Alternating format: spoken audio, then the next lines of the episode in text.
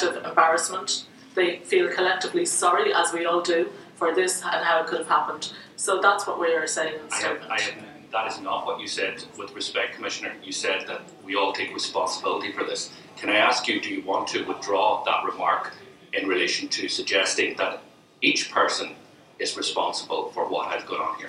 We're talking about collective responsibility. So when I talk about individual, that's what Michael O'Sullivan will do. He will identify the individuals responsible. Collectively, as an organisation, we are the men and women of An Garda Síochána. And there is a collective responsibility. So this isn't laying the blame at any individual store. That's Michael O'Sullivan's job. What we are saying is that we are apologising, and I, as Commissioner, am apologising on behalf of the whole organisation to the public for what has happened here. I'm joined by Dr. Tom Clonan, security analyst and columnist with the Journal.ie. Tom, how are you? I'm good. Now, first of all, there was two separate Garda scandals last week, but it seems like the bigger one is that a million breath tests that were recorded seem to never have happened. Yeah, well, I think the all of the scandals, the the 937 breath tests, uh, the 14,700 convictions that should probably not have gone to court, along with all of the other uh, commissions of inquiry, tribunals, commissions of investigation into An Garda Síochána, I think when you take them all together, um, they really speak of an organisation that's in crisis. Absolutely, the, you've said there's two scandals. This time, it's both of them in the traffic corps. Um, it's it's hard to say that it affects rank and file Gardaí who are standing around doing their jobs. You know, in town you might see them, I don't know, directing traffic where there's construction on. You know, it's it's a totally different world for a member of the Gardaí standing directing traffic to a member of the Gardaí up in a boardroom somewhere. Yeah, well, I think the orderly Gardaí, the frontline members, the men and women who who interact with the public. I think, unfortunately, um, the trust that the Irish people have in them is, is probably still there, but the trust that we have in our policing and administration of justice is being sorely tested by uh, ineffective leadership and, and poor leadership at the level of the commissioner, Speaking our assistant commissioners, and also with the with the minister Frances Fitzgerald. I think they really need to consider their positions and go. They they, they no longer have the moral authority to lead uh, our police force.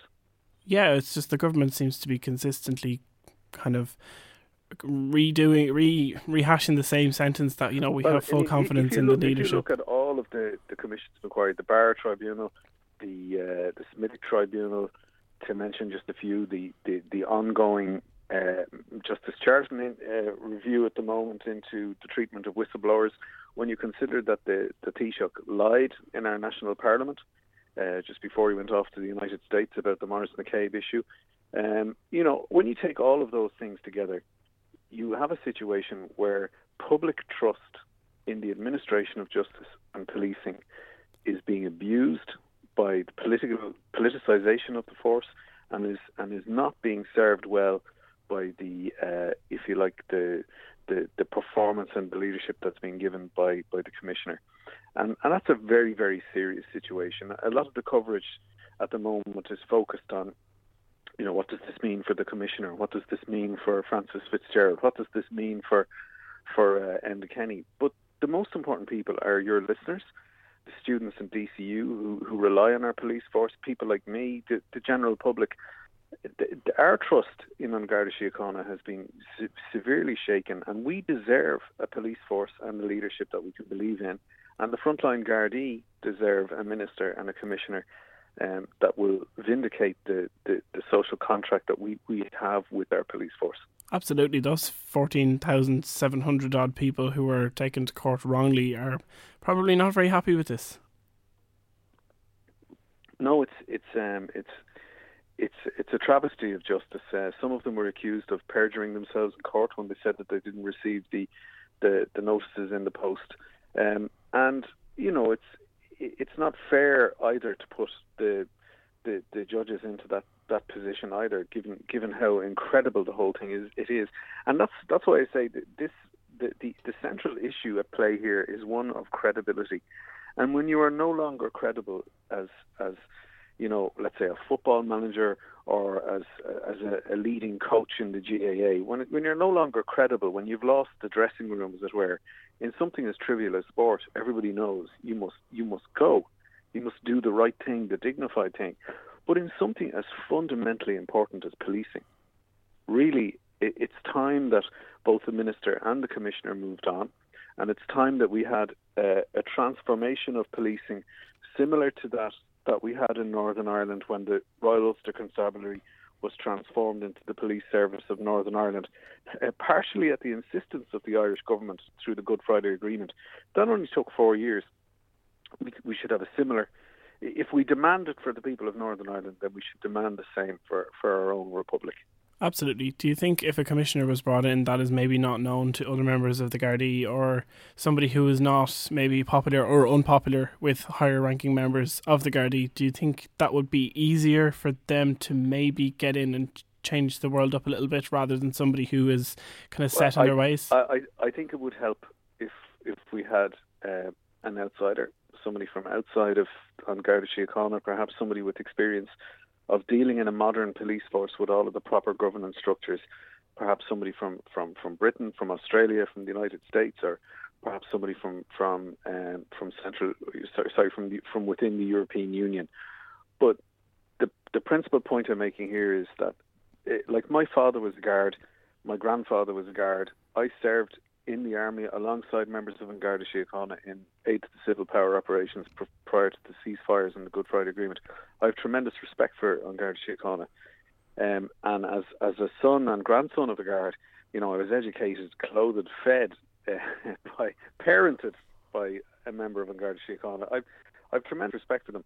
But even I now, when I when I see a, a Garda car pass by and look at it, there's a question mark in my mind as to whether or not they're actually about their legitimate business or you know, if I see a guard now pointing a, a speed detector or carrying out a, a, checkpoint, I'm wondering is this a legitimate checkpoint? Is it a planned checkpoint? Will it be conducted within the law? Will its results and consequences be carried out in accordance with best practice? And that's not the fault of frontline police. That is the fault of the commissioner, her assistant commissioners, and the culture that has allowed this widespread abuse of the system to, to, to, to be in play. Absolutely. So it's time for Frances Fitzgerald and Nóirín O'Sullivan to step down with dignity before the whole world come down on yeah, top, comes down on top of them. And, and do the right thing and, and think about the what's in the best interests of the public and ordinary frontline Gardaí and not you know, I heard one report this morning saying that they had received advice from the Attorney General saying that it would be very expensive get rid of the commissioner. But that and that's typical. You know, that kind of information is put into the public domain by you know government press secretaries, by uh, ministerial spokespersons, and, and really political correspondents should know better. And I hope that in Dublin City University, like we are in DIT, we're trying to train our journalists to be a bit a bit more sophisticated than to jump at a story like that. But that's symptomatic of a government that knows the the cost of everything and the value of nothing you know, it doesn't matter how much it costs to get rid of um, the current commissioner. What's more important is that we value the relationship, the unique relationship we have with An Garda Síochána, which is one of trust, and that we should try and uh, preserve that and build on it because that is actually priceless. Absolutely, it's going to be very expensive to maybe maybe not monetary monetarily, but it's going to be very expensive to regain the trust of those fourteen thousand seven hundred people who are dragged to court for pretty much no reason. Absolutely, and I mean these are the people in whom the the, the Garda Síochána have sworn an oath to serve and to protect. You know, they're not.